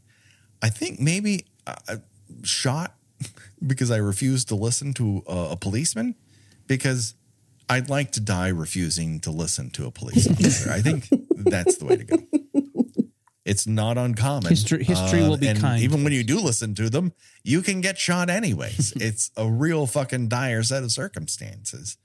And uh, this movie doesn't prove otherwise, that's for sure. Um, and whether or not I'm dead immediately or not, uh, Tom Selleck will never know because he doesn't know where the pulse is located on All these people could just be alive. They could just need medical attention. Very true. Oh, he is reported dead later on Okay. in a different news broadcast that the kid's listening to because that's what this child does all day because he doesn't have a parent. He just has a robot who makes hot dogs and a coffee pot. So, uh, what are you to do? Um, so, that pretty much does it. Um, it- Josh Hollis does all of our artwork. Revenge Body uh, does all of our uh, our themes and remixes. Go to Revenge Body Memphis at bandcamp.com to get this theme and all the remixes ahead of this. Uh, but we want to know, Jordan, where can our audience find you on the uh, in the great world wide web and what you're doing right now? Uh, yeah, as far as what I'm doing right now, uh, something that your listenership might be particularly interested in. I've been writing uh, some stories for Archie Horror. That's uh, the gang you know and love from Riverdale. Archie, Jughead, Betty, and Veronica uh, have their own spooky adventures that come out every month from Archie Horror. Um, there's one on shelves now called Pop's Chock-lit Shoppe of Horrors. That's three spooky stories set in the famous diner. And uh, yeah, you can grab that now at your local comic book store. And uh, June 21st, uh, Camp Pickens drops. It's a camp slasher themed issue um, that I've got a story in. And uh, yeah, you can put that on your pull list now if uh, you're not a, a regular comics reader and uh, maybe don't know where your local comic book store is. Uh, feel free to get at me on Twitter. I will be your tech support for this at Jordan underscore Morris, Jordan David Morris on Instagram. Shoot me a DM. I'll help you find a copy. Uh, yeah, that's that's it for now. And hey, uh, if you know who the gang is, uh, you'll like these stories. No, you don't need any knowledge of you know a hundred plus years of Archie continuity. They're funny, Mhm. they're spooky, and if you like horror, I think you'll like these a lot. Archie Horror, Pop's Chock-lit Shoppe of Horrors, and Camp Pickens. Yeah, I I I downloaded the chocolates, uh, uh the Pop Shop of Horrors uh, myself. Ah, Enjoy it very much. God and of course, uh, what people, the weird thing about comics is that like pre-ordering, especially physical copies, has a lot to do with how they're perceived as a success. Right. So with um, you know, the Chilling Adventures not coming out until June, if you can reach out to a comic book shop right now and reserve a copy, you'll be doing Jordan and, and everyone at Archie a tremendous favor. Yes, thank you, in that thank regard. you. You said it, not me, but uh, yes, from from your lips to God's ears. Pre-ordering your books It's and just comics. the way of the comics world. a- That's just how it Mhm. works. And of course, I, I can't recommend Jordan Jesse Go enough. Uh, certainly, Max Fun has meant uh, the world to Gene and I, and, and uh, it is the reason Max Fun is the reason why Gene and I even know one another. Oh, Is cool. Max Fun. That's awesome. So, uh, it, it, it is very important to the genesis of this particular podcast. Uh, Gena, where can people find you on these here internet? I write about television and movies at the spool.net. Uh, I have a Substack. It's Gena watches things.substack.com. And I am on Twitter for however long it lasts and Instagram, both under Gena does things. Do it today. People check it out. Of course, you can find us on the various socials. Uh, visit us over at Patreon, where we're doing fun things like talking over Friday the 13th movies. Our latest is Friday the 13th, A New Beginning, which is definitely a new beginning. And we talked for Animal Attacked April about a movie called Spasms, uh, in which uh, people are bitten by a giant snake and then blow up real good. Uh, it really that doesn't make a lick of sense, but it does have snake-o-vision, which should make you want to listen to it. And of course, our uh, two editions of Chat by Chat, where we just talk about uh, stuff on and off the show. And that just about does it for us. But don't worry, folks the body count will continue here at Kill by Kill for myself, for Gena, and for Jordan. Bye bye, everybody. Bye.